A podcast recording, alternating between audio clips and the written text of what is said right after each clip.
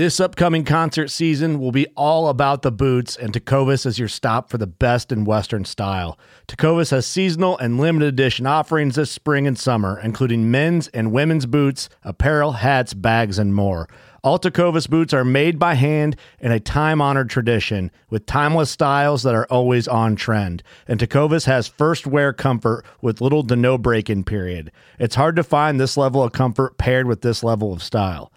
Stop by your local Tecova store, have a complimentary drink or two, that's WCB style, and shop new styles. The smell of fresh leather and friendly staff are at your service. Many stores even have leather custom branding to make your boots truly personalized. And with regular live music and events, there's no in store experience like it.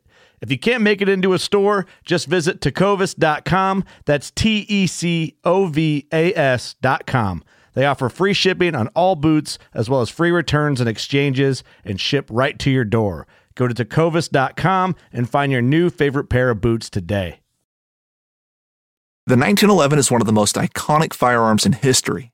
Designed by John Browning, the 1911 was the standard issue sidearm of the U.S. military from 1911 to 1985. While Colt produced the original, almost every major firearm company has produced its own version.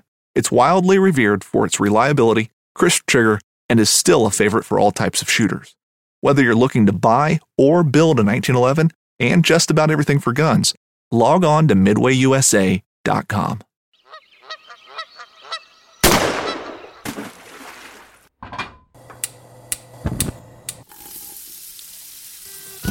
Join Justin Townsend and the Harvesting Nature crew as they explore the world of cooking wild fish and game while sharing recipes, tips, tricks, and lessons learned from their pursuit of wild food.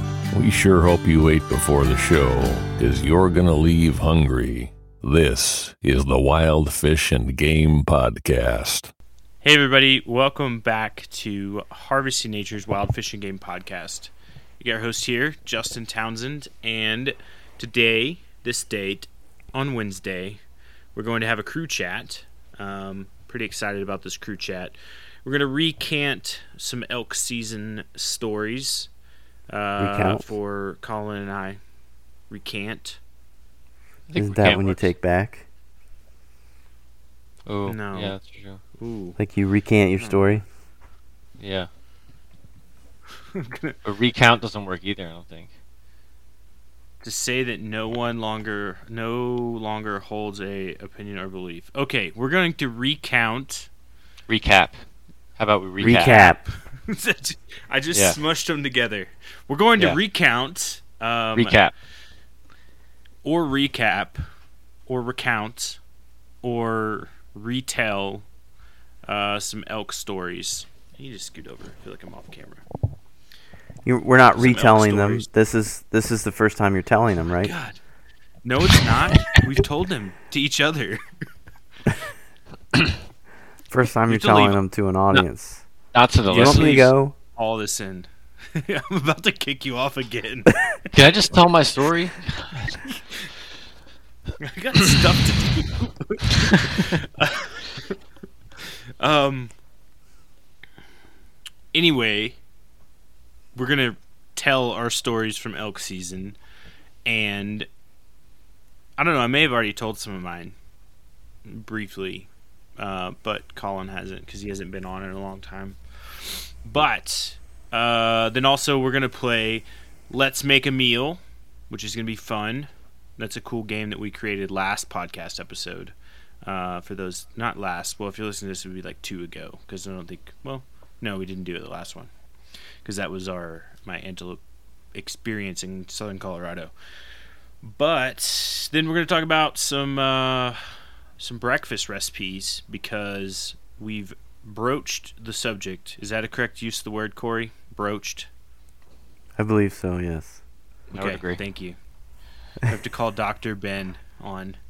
Uh, we have broached the subject of breakfast recipes several times, uh, hit the tip of the breakfast iceberg, but never fully submerged into the world of breakfast wild game foods. And we actually have a lot of resources on our website. I've written some cool recipes for meat eater in the realm of breakfast. I feel like if you put an egg with it, it automatically becomes a breakfast food. Do you guys agree? It's funny how that happens. Yes. Yeah. Yeah, I, f- I feel like you could easily turn something from like the previous night into breakfast by just adding an egg. Yep. Yep, I agree. So we're gonna save that because we're gonna come back to it. But let's uh, let's tell the tales of two elk. Um, well, I guess first let's do some some updates. So uh, for me, the big thing is we just wrapped up.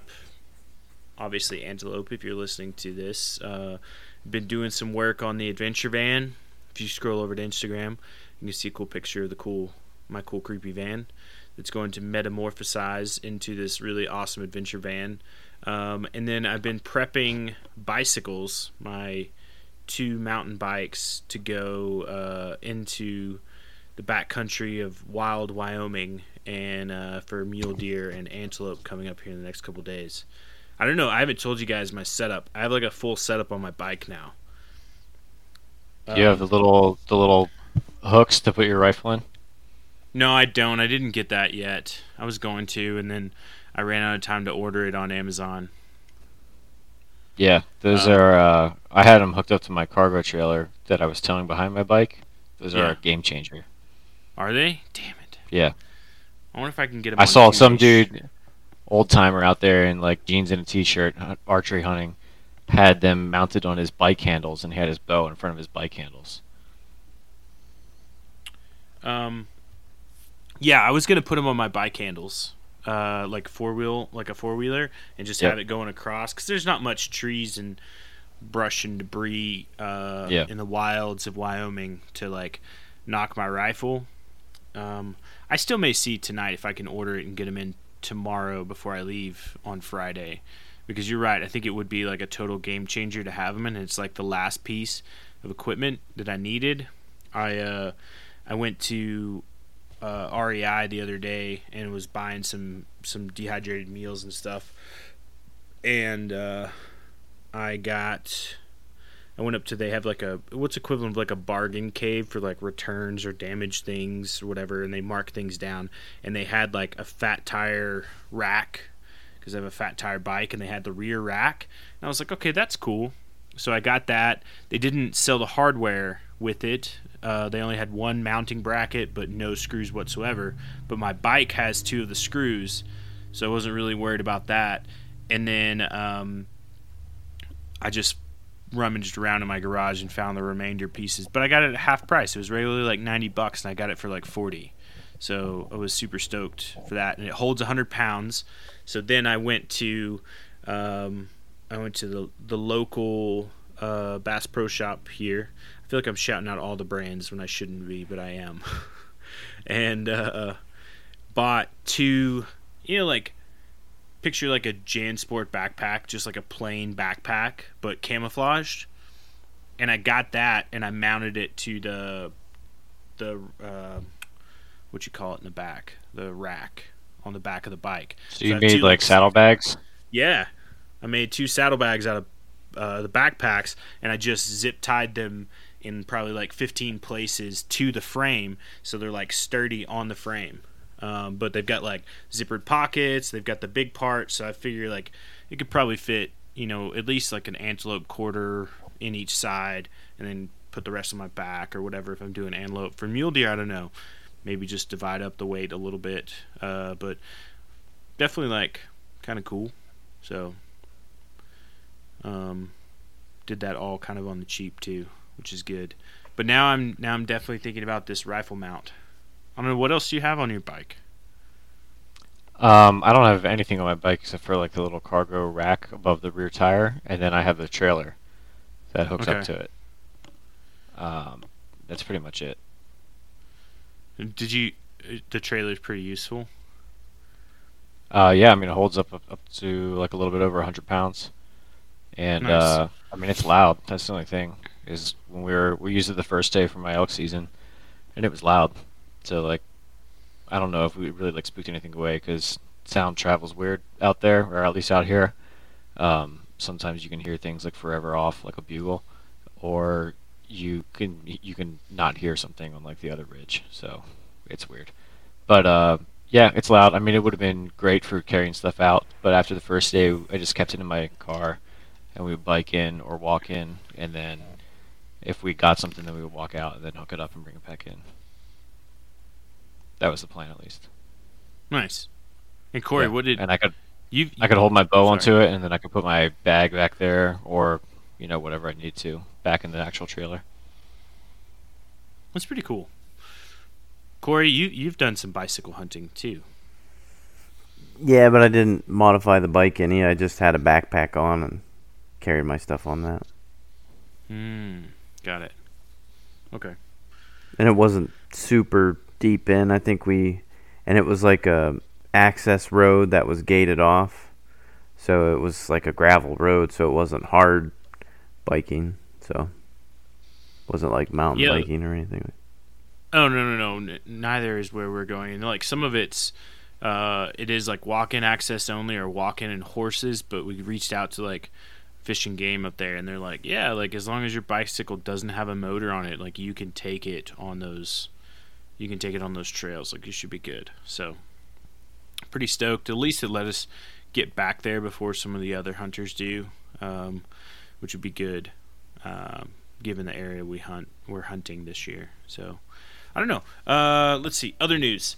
We have um, spice blends. So obviously we have lots of spice blends, but our most recent one I just got word from the from the uh, the mixologist of spices today that uh, our waterfowl blend should be coming very very soon. So hopefully by the end of the month that will be up on the Harvest Nature website for sale. Keep an eye on social media. We'll make a big, big, huge announcements and shoot confetti whenever it's it's released.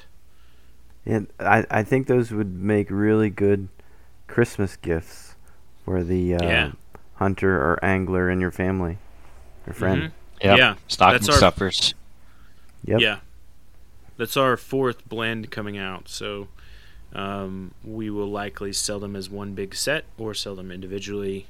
Um, we have one more blend queued up, our small game one, uh, but due to some delays of getting spices from Israel, uh, which is where we needed some of the spices to come from, uh, that one is delayed. But we will push it out as soon as it is in stock and mixed, and we have it. So pretty excited about that. But so let's see, what do you guys got? When when was the last time I was on? I don't know. Do you remember the last time I was on? It's been a while. I guess Thir- a lot has four, happened. Four weeks. I don't know. Four. A lot has happened. yeah. I mean, relatively speaking. Did I did I talk to you about our our squirrel hunting success? Nope. I haven't- Or your goose or your duck. None of that. You haven't talked about any of it. Okay. Well, it's been it's I would classify this early part of the season as very successful for the Sly household. Um so I've taken my kids out individually for squirrel hunting and my daughter got a squirrel. She was shooting. And then my oldest son and I limited out on squirrels. We got three fox squirrels that are pretty relatively rare for this area. And then me and my youngest son went out and we limited out on gray squirrels. And then um, we've gone out goose hunting. I, I went out twice this year. And what we do is we paddle in a canoe down the river and we, uh, you know, find a flock of geese and uh, strategize how we're going to get them. And we've done that twice this year. And the first time between five guys, we got 12. Two of them were banded. And then me and another friend went down by ourselves. And we got five between the two of us. And one of them was banded.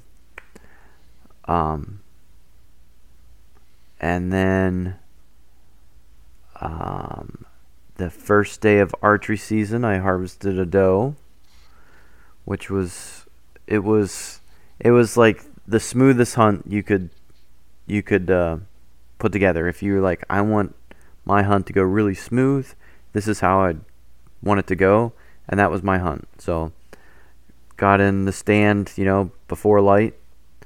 I think shooting hours were a little bit before seven or something like that, and sat for like two hours, and um, saw these two coming in, and it, it was like 30 seconds.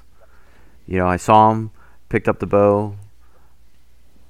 It stepped in front of a tree that I had already ranged at 23 yards, and put the, you know, aim for the just behind the front shoulder and shot, and my lighted nock was staring at me in the ground, stuck in the ground, and but I'm impatient.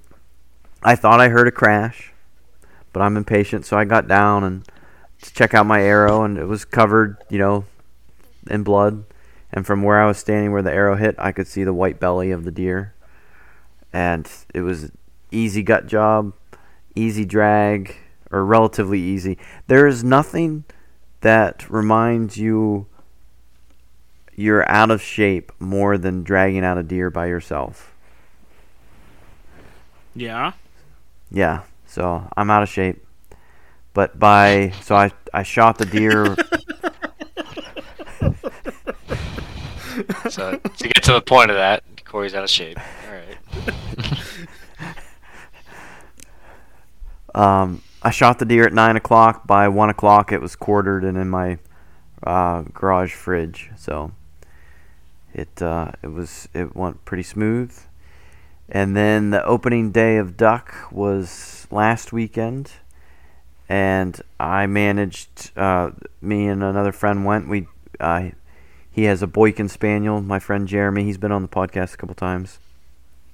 Um, his pup's still pretty young. He's only one or two, and we haven't had a whole lot of duck hunting success.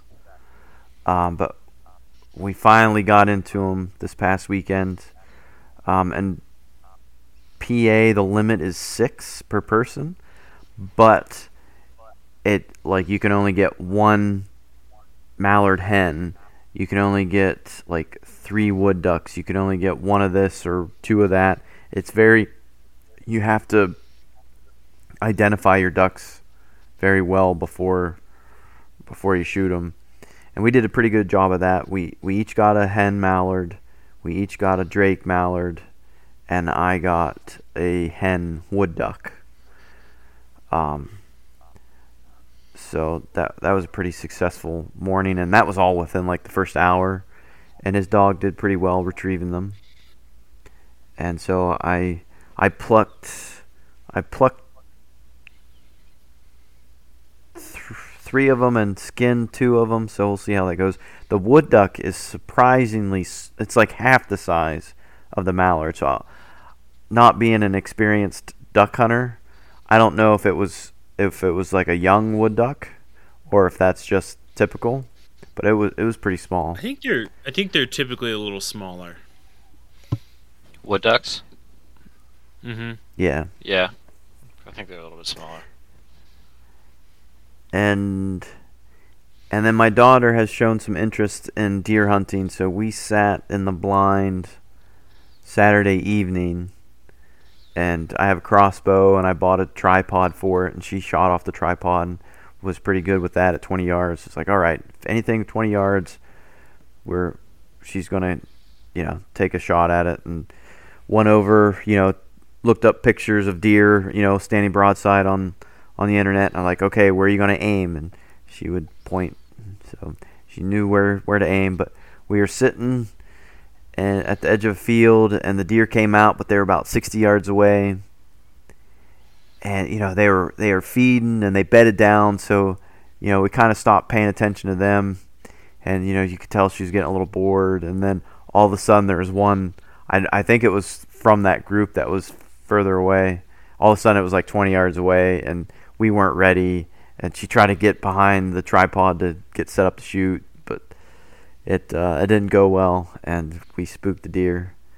And then they had off school on Monday, and I took a day off work because every day my wife takes the kids to school. She always sees them uh, at the corner of this one field. I'm like, all right, we'll try that in the morning. I, I typically don't hunt fields in the morning, but she was pretty consistent on seeing these deer. So like, all right, we have a chance. So we we got in early. We set up the blind. I brushed it in pretty well. Um, try to be as quiet as possible, but it's hard, you know, setting up a blind and stuff. And she was good. She sat. She didn't get cold. only a little bored, uh, but we didn't see anything, nothing.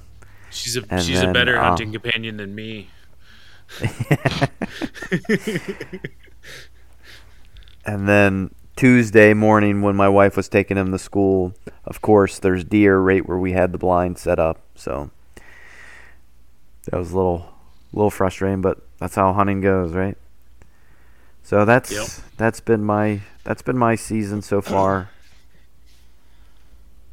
Um, I'm. It I mean, if it if yeah, if it ended today, I'd I'd consider it pretty successful. So I did. I do have to.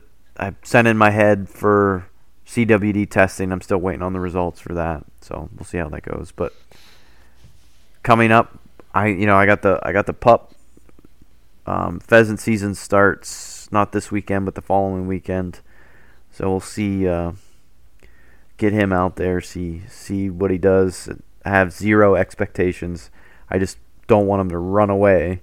So that's that's my only my only uh, goal is okay, don't run away. so, see how it goes. Yeah, no, that's a that's a good goal. Uh, losing your dog in the field is not good. I think they make Nope. those like trackers, so Yeah, I so I looked into collars. I looked into GPS collars, and I'm not quite ready to drop a thousand dollars on a collar.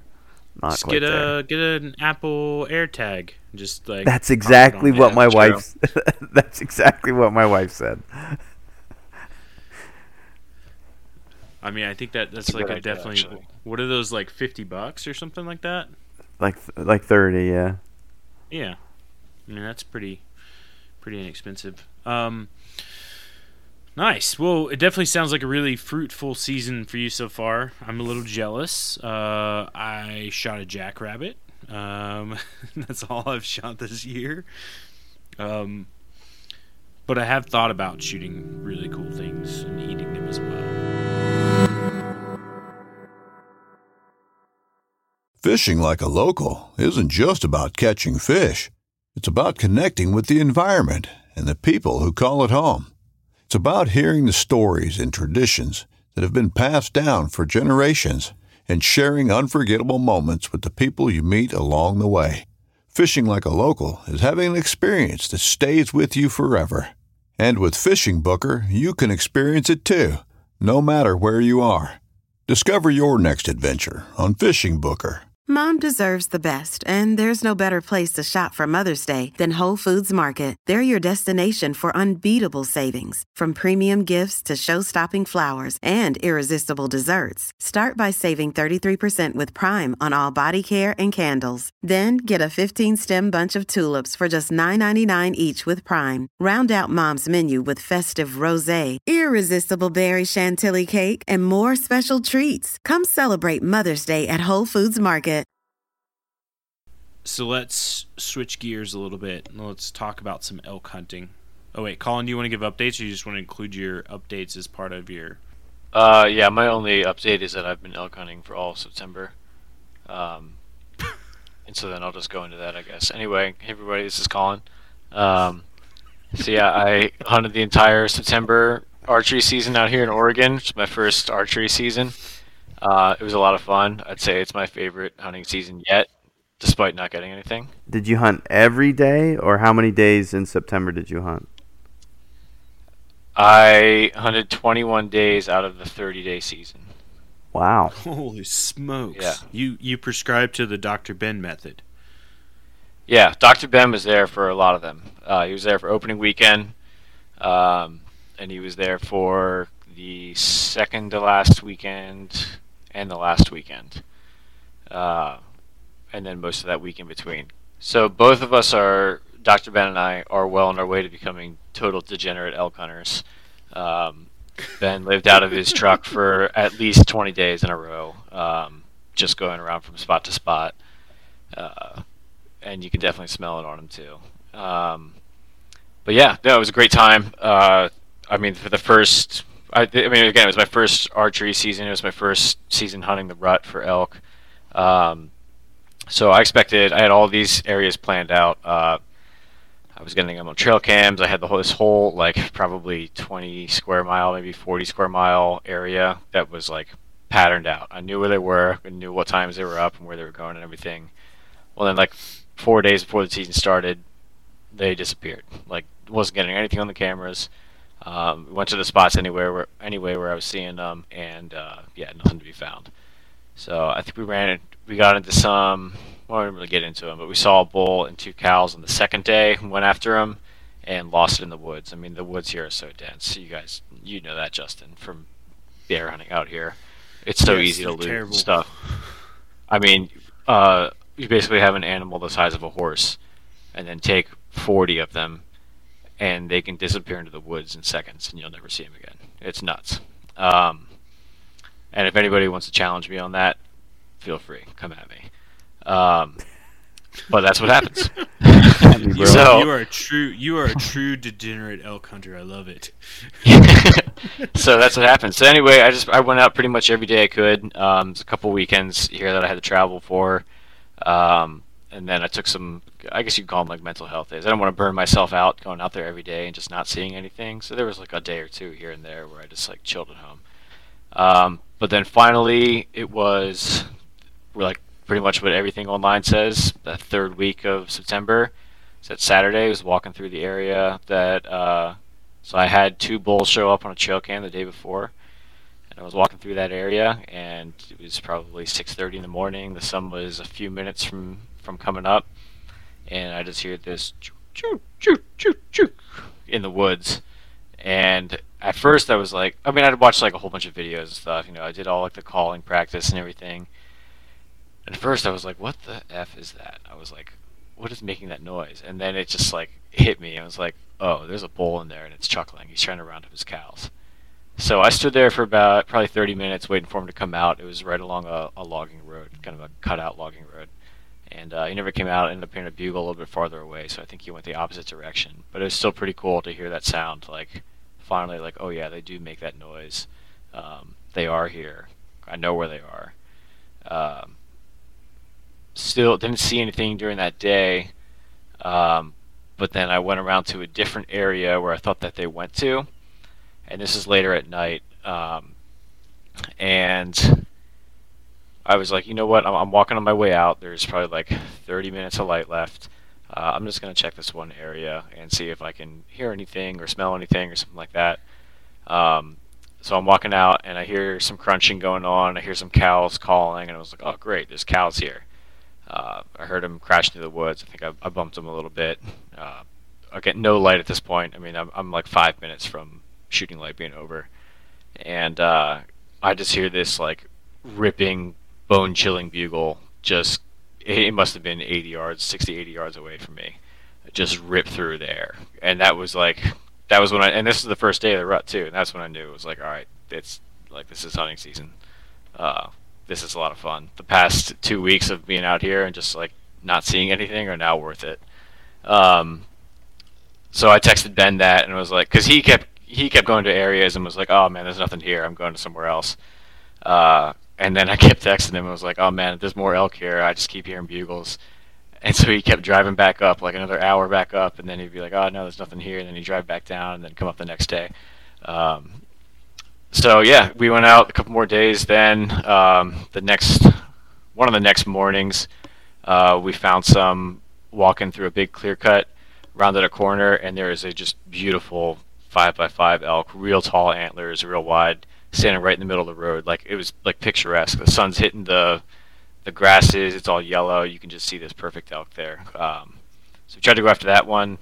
It kind of went through the woods a little bit, and then we, as we rounded a corner, it was 30 yards away from us and spooked and ran into the woods. Uh, and then I had to go to work, so that sucked. Um, and Ben was out there. I think he chased it for a little while, but nothing happened. Um, a couple more times, we actually got a pretty good video of us chasing a bull into the woods. I think it was actually that night, maybe the next night. Um, and we put a video up on the on our socials with uh, this elk bugling to us through the woods. It must have been 40 yards away from us, but again, real close to is that, shooting light. Is that the wiffle ball, the wiffle ball bat bugle? Uh, there's a video of that up too of Ben calling through his wiffle ball bat bugle tube. Um, but this one is it starts it's kind of, kind of dark. You can tell it's evening. Um, I'll repost it again, but it's uh, he's doing a couple calls and then you just hear this bugle rip through the woods, and we can never get that elk to come out and uh, actually get in shooting light. Uh, but yeah, that's a funny story. So Ben lost his bugle tube at some point, his actual like manufactured one. Um, and so he went to Walmart the next day and bought an Easton wiffle ball bat and cut off the ends of it. And honestly, this thing sounded great. It sounded so great that on the last Sunday of the season, he called in three bears to it. so we were we're walking along a road that we had been seeing elk on, and um, we hear Is some it- rustling. And, Is it this one? uh, I can't see. There's a glare on it. Yeah, that's it. Looks kind of like that one. Maybe. I don't know. I can I can pull it up. That one? No. Oh. That's Ghost Rider in the Sky. Oh, so it's this one. Yeah.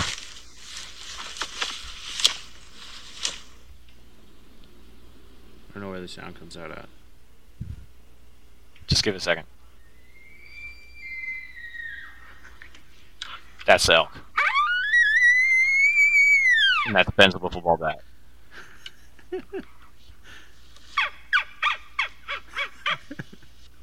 yep. So that was uh, that was the night we ch- we got pretty close to one. That's probably the closest we got. But uh, yeah, the last Sunday we hear this like rustling through the woods. Ben and I are both drawn back, ready to shoot, um, and this head pops out, and it, it was totally not what I expected because I was fully expecting a bull elk to pop out of this thing, and like, yeah, here we are. This is finally it. Um, but no, like instead what you this see like in like the YouTube videos of like Yeah. straight up encounters. Yeah. Because we had been seeing elk there. We knew they were around. We knew there were bulls around because we've been hearing them. We've been seeing them. Um, so I was fully expecting just a bull elk to walk through. It was much bigger than a deer. The sounds were, uh, but instead this like black head that was lowered to the ground pops out, and my immediate thought was like, "Is this is this like a dog or?" Like we don't have wolves here. It can be a wolf. Like, what is this thing? And then I saw the second half of its body, and I saw like the rounded rump, and I was like, "Oh, that's a bear." Uh, and right then it looked at us, and I actually shot. And right as I shot, it moved, it scurried across the road. So I missed. My arrow bounced up, is lost in the woods somewhere. Um, and then it went back across the road. We think it had a cub behind it because we heard some smaller crunches behind it when we saw it. Um, so that was cool. A bear. Uh, and then we went up to this other clear cut, spent some time there um, for like the middle of the day. It was pretty warm out. It's actually still warm out here in almost the middle of October. It was 80 degrees today, so it's pretty warm here. Um, and then as we're walking back down from our kind of like midday rest, uh, a much bigger bear pops out of the woods, like same distance, 40, 50 yards. Um, and we didn't shoot at that one. That one was over, and that was out and back in the woods within two seconds. Um, Wow. so that was cool. And then at the very end of the night, we thought again we were chasing some cows in a creek bed.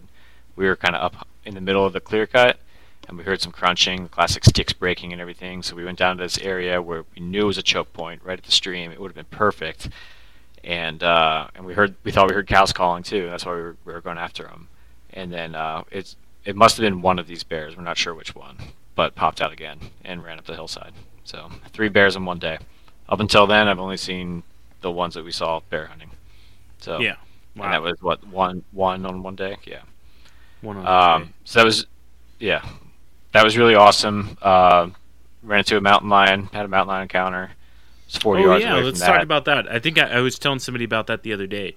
Like, I, want to hear more about that. Yeah.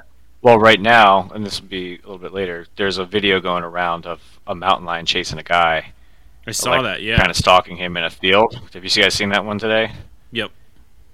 I think like Joe Rogan posted it and stuff, and the guy has his pistol Yeah. out. And I think he shoots at it, but I don't think he hits it. Um, well, yeah. So I was in an area where I'd there's a there's an early deer season in Oregon. So in the middle of September, there's a week for early the controlled deer season, but it's like not really controlled. Everybody gets a tag who puts in for it. Um, but I went to an area that I've been seeing a little two by two buck uh, on my trail cams there. So I was standing pretty much 40 yards away up the road from my trail cam um, for like multiple days in a row. I saw it somewhere between like 5 p.m. and like 7 p.m. So I was like, perfect. I'm just gonna sit here. I know there's elk here too. You know, there's elk right around the corner. Um, so I'm I'm hanging out there. Look down at my phone for something. look back up and I notice this like new shape out of my corner of my eye. So it's like, oh, cool. Maybe this is the deer I've been looking for. Um, so I pulled my rangefinder like real slow. I want to make sure I get the range right because it's a little bit farther away. It's like right at the edge of my comfortable shooting zone. And as I'm looking through the rangefinder, I notice it's 40 yards, and I'm looking at the face, and I'm like, that's not a that's not a deer. And I see the lines, like the dark lines and the nose on it, and like instantly every hair on my body stood up, my heart rate jacked up, my yeah. adre- adrenaline spiked, um, and I was like, that's a mount, that's a lion. Like, oh my god, like I'd seen it on my trail cameras before. I never, never once expected that I would actually see it walking around, and it's right in front of me. Um, so I brought my bow up and was in the process of drawing back when it pounced away and it was totally silent. I never heard it approach and I never heard it even watching it sprint away. I never heard it make a noise, which is terrifying. Um, yeah. I mean, it was awesome. It's probably the coolest experience I've had besides the elk just screaming at us from like 30 yards, 30, 40 yards away. But um, terrifying at the same time. I so I posted a picture of that one too. I I captured it. This is another scary part. I didn't capture it walking in front of my trail cam, but I captured it sprinting away. So it had been walking underneath the like lower level of my trail cam limit, which is kind of cool. Because it's just insane. like, yeah, but yeah, there's a picture, and it's a little blurry. It's it's very fast and it's a little far away, but yeah, mountain lions pouncing off, and I'm 40 yards to the left of it. So that was pretty cool. Um, saw a bobcat from far away too, so I, I kind of had every predator out there um, to be seen. So it was really neat. It was a lot of really good experiences out in the woods.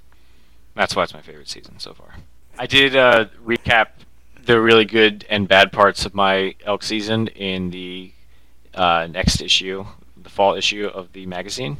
So you can read about more of the experiences in there. There, I had two polar opposite experiences with fellow hunters out there that you can read about, and actually like to hear some opinions on on one of them. Um, yeah, I had a really great experience, like public land experience with a hunter, and a really poor one. So mm. take a look at the Yeah, that's crazy. I think we talked about the really poor one before. You and I just like personally, I think. Um, yeah, the really great one was almost. Don't. I, don't yeah, don't I, I, won't. Give, I won't give it a date. Read the magazine. It was it was a, a more egregious error on my part, in my opinion. Um, but it ended up with me and a, a stranger uh, and a bull screaming at us at 100 yards. So. Oh, that's awesome. Yeah, but read about the rest of the details and the comparison between the two in the in the fall issue. Yeah, no, um, that's awesome. I, I actually just not to cut you off, but I will because I'm not Corey. Yeah, I don't raise my hand. You didn't raise your hand, but um, so I was working on the recipe yesterday and today, and I shot the photographs for it today for the my antelope recipe. Pretty excited. It's like a it's a curry of sorts. I'm not going to tell you what type, but it's man so good. I took it to work today and let people taste test it, and they're like, "This is amazing." I was like, "Thanks." Nice. Okay. Um, so I think Ben and I Ben and I are going to get uh, Washington tags for elk now, over-the-counter rifle tags for right across the river from me in Washington, so we can continue our degenerate elk hunting experience. When, when is that? And, uh, it's November fifth through twelfth. Oh, nice. And it's like the same. It's the same uh, like landscape, same environment as here. Um, there's a very low low percentage we want to go hunt. There's like a 12% success rate or something in those areas, but uh, again, we're degenerates now, so we're going to be going over there and looking and wasting more money and looking for them. So yeah, sleeping in your truck and riding bicycles and you know yeah, bathing Not via wet wipe. Yeah. yeah. There's some swamps over there you can rinse off in. So Ooh, find some nutrients. Scott Lacey wants you to find Scott Nut- or Nutria. Yeah. Um, well, I lost the farm that I was hunting nutria and geese on. Actually, um, they leased their farm out, so we don't have any access to that anymore. Um, that sucks. Yeah, but in t- other words, did you hear that Maryland has now officially been eradicated of all nutria? No. Yeah, that was on uh, Ryan Callaghan's show the other day. Oh, cool. heard it. No, I didn't hear that. Yeah. Ooh, and some other conservation news. And I like this one because it's a hot topic here in Colorado. They, uh, CPW, uh, which is Colorado Parks and Wildlife, that's our state wildlife agency. Um, they sent out an email because I subscribe to their news stuff like that, and uh, they are investigating a wolf depredation. Uh, about a hundred miles from where the pack is known to be at, um, and I guess there hasn't been there hasn't been a uh, instance of of a predatory act from wolves in probably like four years or so. But last year on the ballot, they voted to bring in more wolves uh, into Colorado.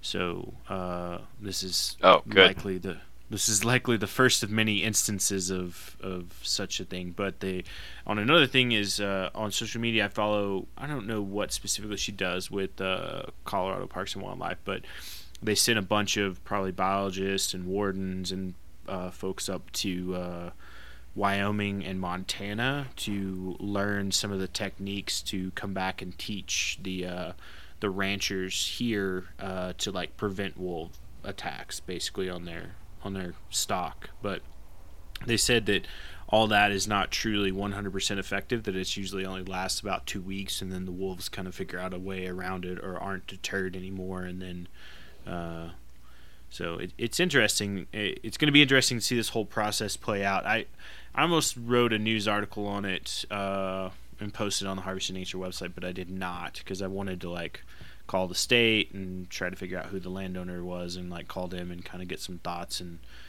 and ideas. But uh i i'm still like still on the fence. I'm watching it play out see see if i want to discuss it more. But uh definitely pretty interesting because you don't often hear about uh the wolf activities like that uh Yeah, I Yeah. probably have some controversial opinions about wolves. Well, just like people who are pro wolf hunting and anti wolf introduction. Yeah. Yeah. Um, I, I think it's interesting because part of the range that they've identified as encompasses like three of the major ski areas in Colorado. So they're all pretty like heavy populated ski towns, and then like you have these slopes up on the side, and it's just like, eh. I mean, they're gonna stay away from those areas. Like Yeah. at least they're gonna keep their distance. You know, like it's not like there's gonna. I at least I don't think there's gonna be like wolf attacks. I mean, if you released like tigers in there, maybe, but I think Ooh, wolves that's are next. generally we're voting on that next year. yeah, let's reintroduce uh, tigers to America. Um, yeah, I, I think that'll be fine. Yeah, we'll see. I mean, I'm, I'm eager to see like how it plays out. It's either going to be like a conservation success story or it's going to be a conservation failure. I guess there's Yeah. really no other option for it to be, but um, it'd be interesting to see it come through and people be like, "Oh yeah, like you really can, you know, some live uh, synchronous with with with wolves." Symbiotic. So, Yeah, yeah, that's what I was going for. I'm like, or or any now. predators really. I mean, any predators for that matter. You know, like I got a mountain lion and two bears and Yeah. a bobcat and any, any number of coyotes in pretty much my backyard. Um, I, they're not going out and like. There's plenty of farms around here. Tillamook cheese is like this is the area, so there's Man, I plenty of just had some of cows. that cheese last night. It was delicious. The cheese is pretty good. I will say the cheese is pretty good. Uh, their ice cream is also fantastic too. If you're ever on the I Oregon haven't- coast and you go through Tillamook, go to the Tillamook Creamery. Man, it's it's it's good. Best All grilled cheese I ever had.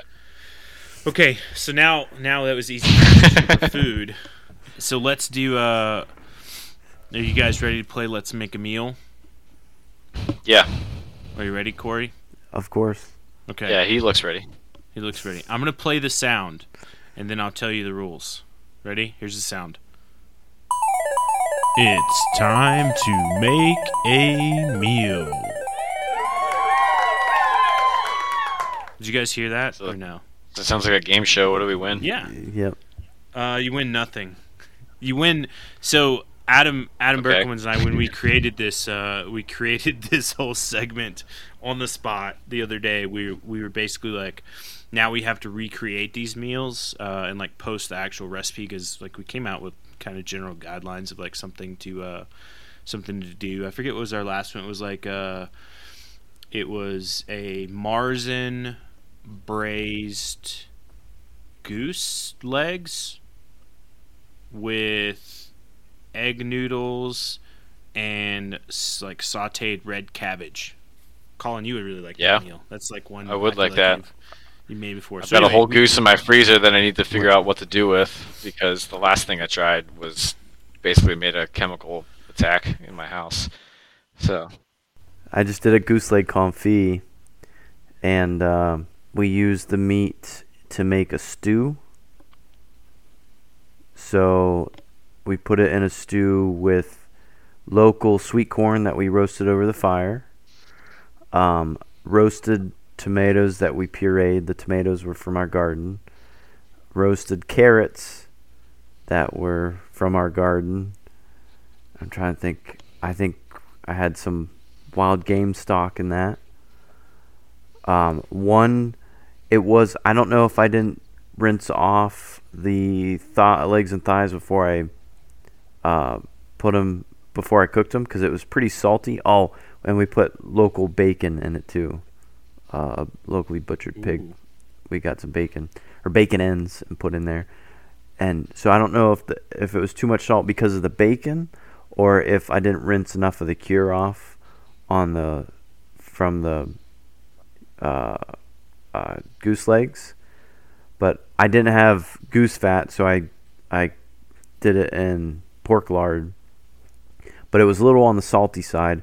But what we did to cut out that the saltiness was we just um, to spooned it over mashed potatoes, and it was it was really good that way.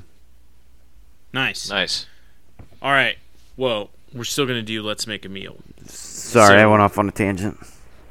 It's okay. No, it's good. I, you know I need goose ideas because Yeah, so- are here. Yeah.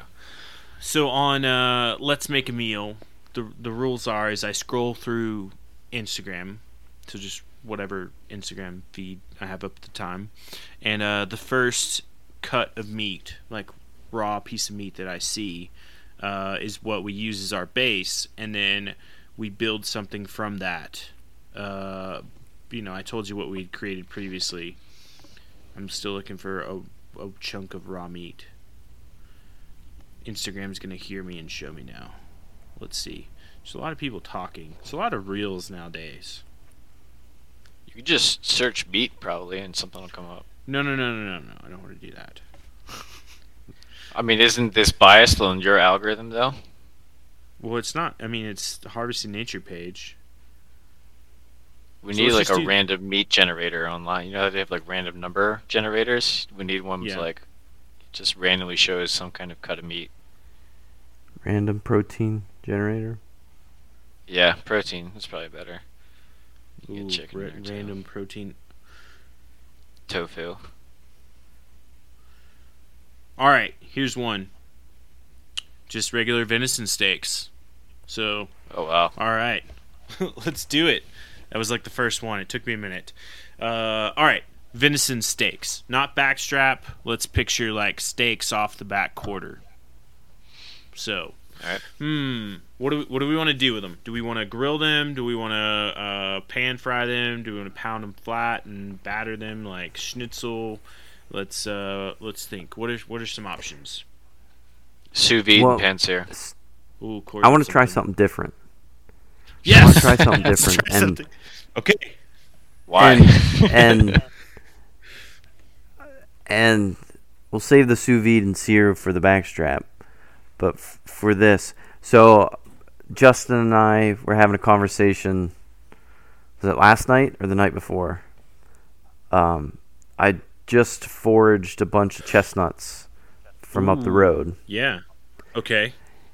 and so I was doing a little research on those because like I was like, kids, fill your pockets, and so and I filled my pockets, and we brought them home. We ha- I had a lot more than what I realized we had, so we have all these chestnuts. I was like, okay, we got to figure out a way to use them all.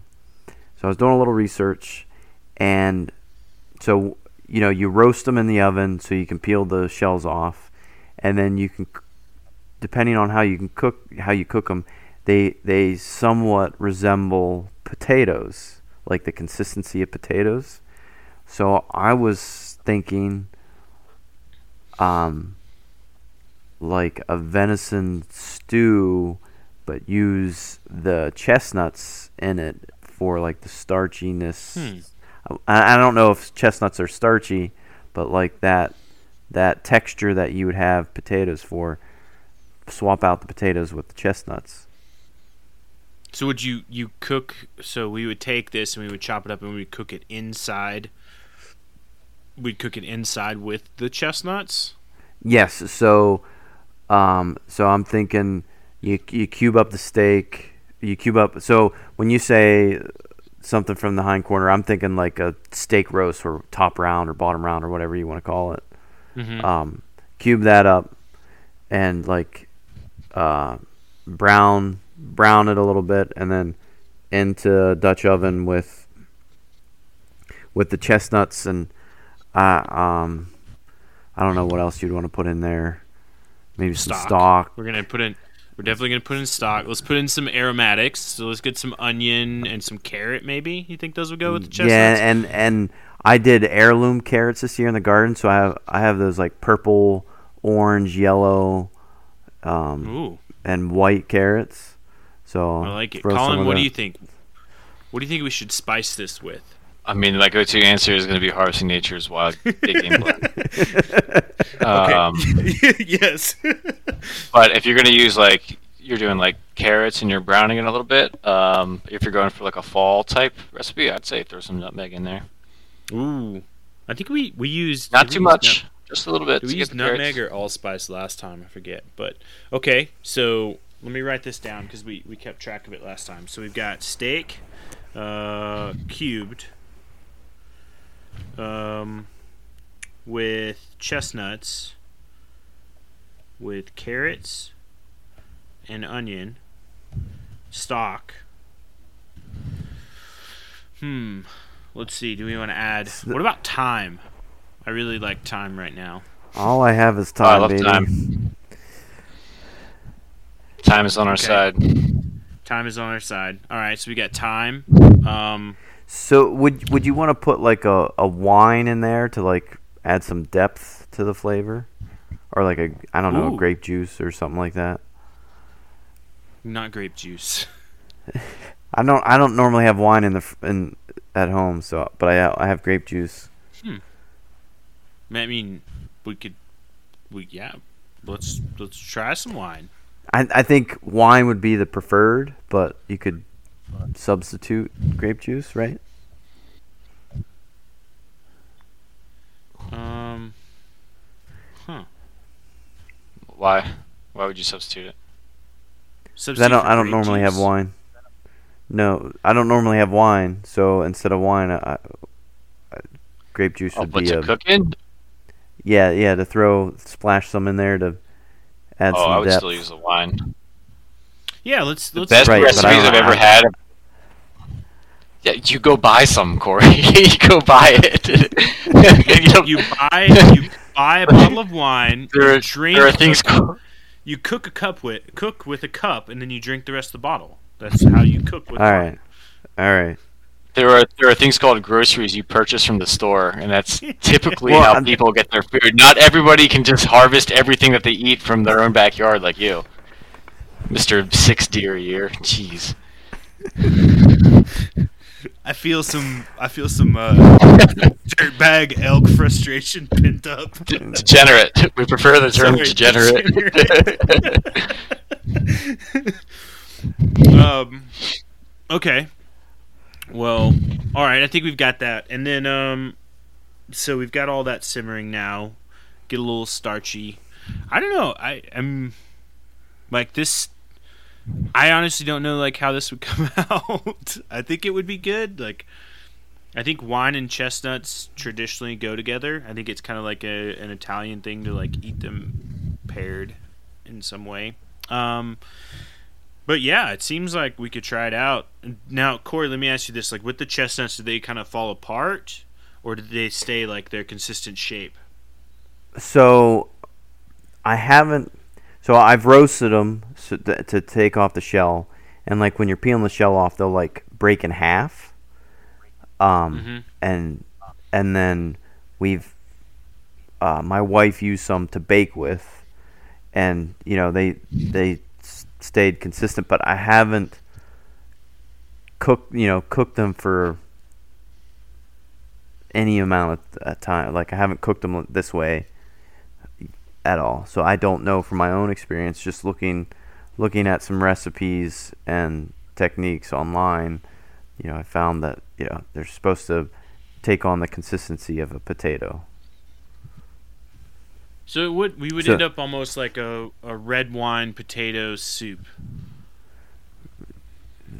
Kind of, yeah, with venison, yeah. with venison. Huh. Yeah, I don't know. I don't. I, I, I, think like it could it could it could definitely be done. I think it'd probably require a little tweaking, but yeah, I Yeah. don't think why not. I, I think I may try it because I have a, a bunch of chestnuts left, and Yeah, I let's have, do it. I, I have a uh, I have a few deer in the freezer that I could try it on. Yeah, we know. Will Will you be Will you be the first to cook one of our uh, make a meal uh, segments? I think so. We'll have to post it on social, so take a picture. Yeah. Take a- I'll take a picture. Um, All right. But also with the chestnuts being like uh, potato consistency, I thought Mr. about you know could you do a ma instead of mashed potatoes, mashed chestnuts somehow? Like could you do like Yes. something like that? You know what I mean? yes. And and what I think and so. what, what and what could you add to it? Well, so what I so just in a quick search in the Google machine, they have a like chestnut puree. Uh, looks like they slow simmer the chestnuts, add sweetened milk and vanilla. So that's like a sweet rendition of it. But I Would, would it be would that be more like a soup, or would that be, or would that be No. more like a mashed potato type? it'd be kind of like the thickness of like grits, maybe. It'd be a little Yeah. little runnier than mashed potatoes. So uh, to wrap up the chestnut conversation, like I really think that um, you could probably mash it like mashed potatoes. But I think like, do you want it sweet or do you want it savory? So I would treat it if you want it sweet, just like they said, like maybe like sweetened condensed milk and like a little bit of vanilla. I don't, I don't know, thin it out with some cream or something. I honestly don't know. Um, thinking of like kind of a runny grits or that consistency of like a thick oatmeal or something is probably what you get. I don't know how. Like I think about you and your kiddos, and like if you could get your kiddos to eat it, it looked like goop. Yeah. Yeah, I got enough I can experiment with if I have time. Yeah. The the other thing I was thinking is like if you want to take it the other way is like definitely just add cream, treat it just like mashed potatoes. Like add cream, add butter, add pepper, add salt, add garlic powder, and just like see how it comes out. Yeah, yeah, I might do that. Just to And then what I thought would what I thought would be really cool is too is if if you took the chestnuts, made them like mashed like that, and then made like croquettes, like uh, Cuban. They have like Cuban ham and cheese croquettes. You know, what I'm talking about Colin represent Key West, but um, I know the, the Dutch version, which are awful. no, the you basically have like you basically have like pureed meat inside of a fried dough. It's gross. No, this one's like you basically take the meat and you take mashed potato and you wrap around it or like form it around it and then you roll it in breadcrumbs and you fry it. Uh, and it's like really, really good. They're like picture like my finger, like that big. They're about that big. For all those that can see my finger. um, I saw your finger. thanks. Uh, yeah. Uh, I would I would do that. I would just try it out, like you said, just experiment with it, but report back. We want to hear it, Yeah. and if it turns out really good, we got to publish some stuff about it because there's not a lot of there is a lot of chestnut stuff out there, but not a lot of like stuff that's appealing to me. They want to keep putting cherries and stuff in it, and I don't like cherries, so And and Um, what I've been trying to do, and I think we've talked about this before, is challenge myself to incorporate more than just one wild or homegrown ingredient. So more, you know. So the venison store plus, stuff. I, I totally get you. yeah, less less store bought Yeah. stuff, more There are wild. these stuff. things called. Have you been to one of these? It's called a store. Uh, they sell you various food items and and novelties that you might use to to feast upon. Have you been to one of those? No, I I appreciate your I appreciate your ability to harvest as much as you can. We started my garden. No, I'm jealous. That's it's all je- out of Yeah. jealousy. Um, all my plants died except for my green onions. So if you needed some green onions, I'll chop them up and ship them to you. I've still got ours. We started ours way too late. Like we're still getting peppers and tomatoes, but it's like it's about to snow any day. So, like, I'm pretty sure green onions would grow in a pile of dirt on a kitchen counter. So, I mean, they can grow in a glass of water. They don't even need dirt. So, you know, there you go. I, it's kind of like a backhanded compliment that they're actually surviving to me. All right, let's do final thoughts. Corey, you're up first. Well, I hope Colin is able to get something soon so he doesn't have to take his frustration out on me.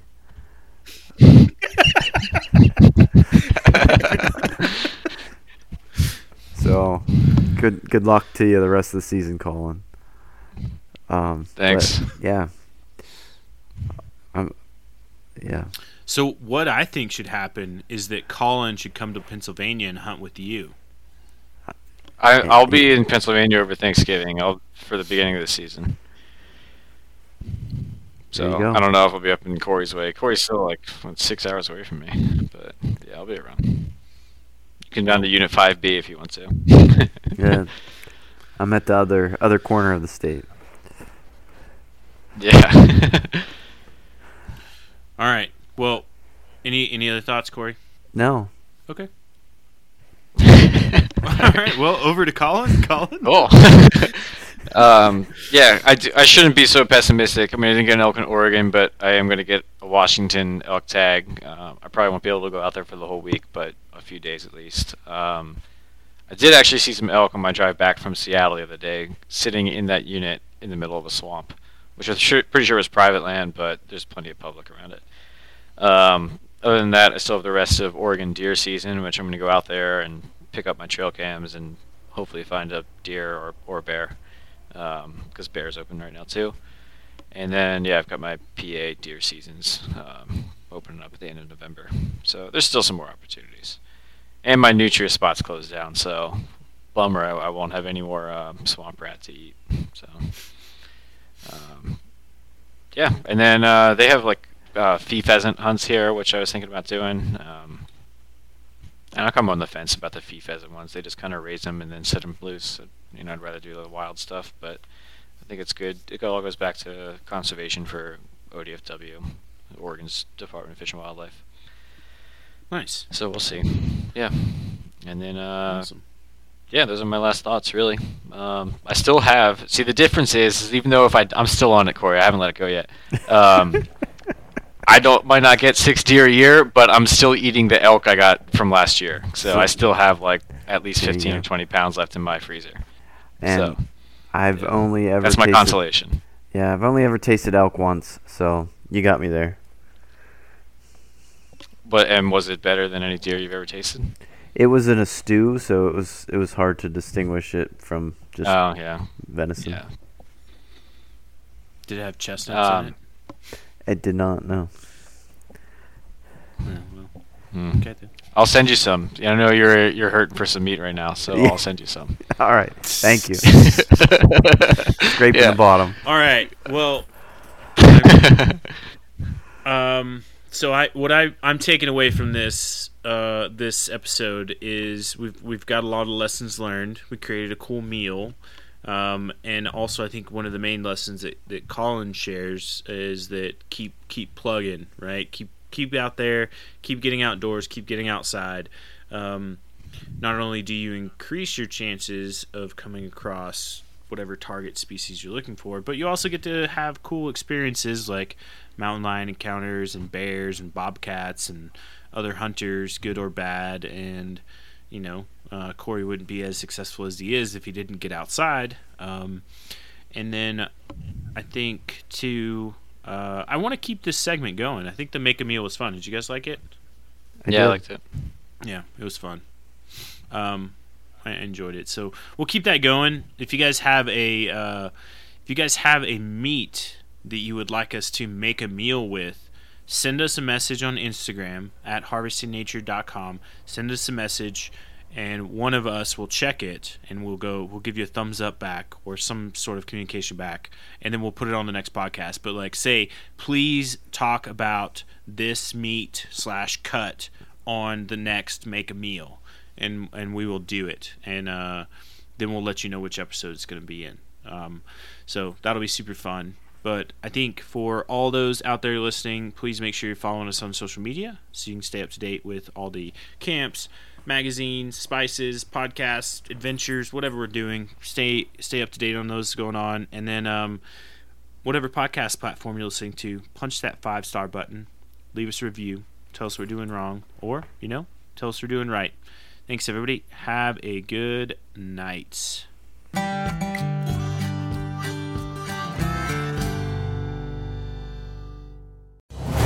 Brave anglers search for the one they call king, but who will take his throne? Tune in to Waypoint TV's Battle for Silver, Saturday, May 18th from 12 to 6 p.m. Eastern, presented by Abyss Battery. Waypoint TV. A life that has the stories to back it, a life to be proud of. It's a Winchester life. Yeah, baby. 6 8 Western. Oh, mule there, baby, right there. Tune in every Tuesday at 7 p.m. Eastern on Waypoint TV.